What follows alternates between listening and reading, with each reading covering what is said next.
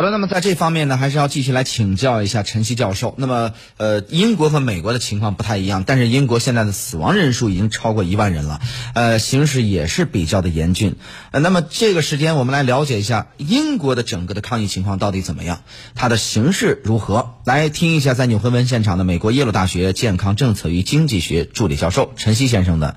详细的分析。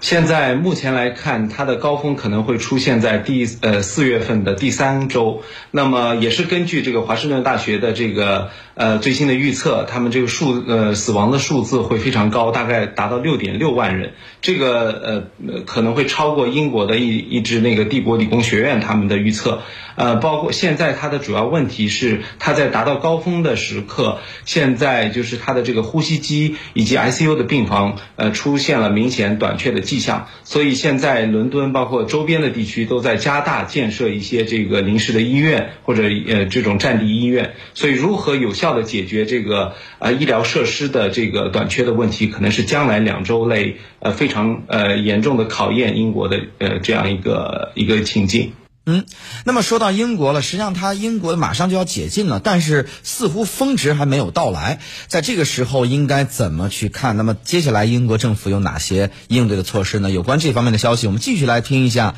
在伦敦现场的凤凰卫视驻英国记者曹杰来给介绍一下所掌握到的相关情况。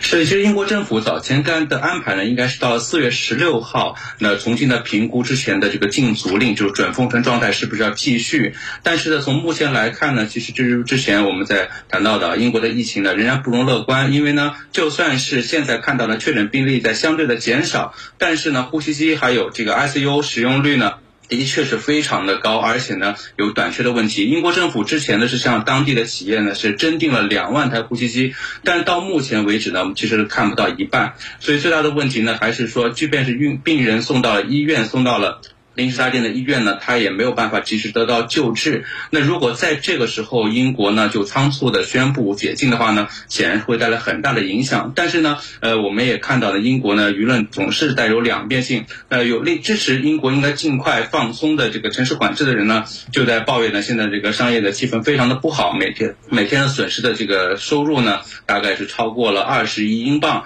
那另外呢一些大家呃一些人也在教怨呃抱怨的就是公立的部门呢像。是一呃，这个学校，尤其是学校呢，什么时候能够重新开学？大家非常关心这一点，因为呢，很多人呢，应该说很多英国人呢，都被自己的孩子牵制住了，所以在家里的办公的效率并不是非常的高，所以各种问题呢，都搅都牵扯在一起。都在等待这个约翰逊政府能够尽快做一个决定，但到目前为止，到昨天，呃，约翰逊政府呃宣布的这个在记者会上呢，也是在说，呃，英国呢解禁呢现在为时尚早，现在最重要的是要把这个四月份度过，因为四月份。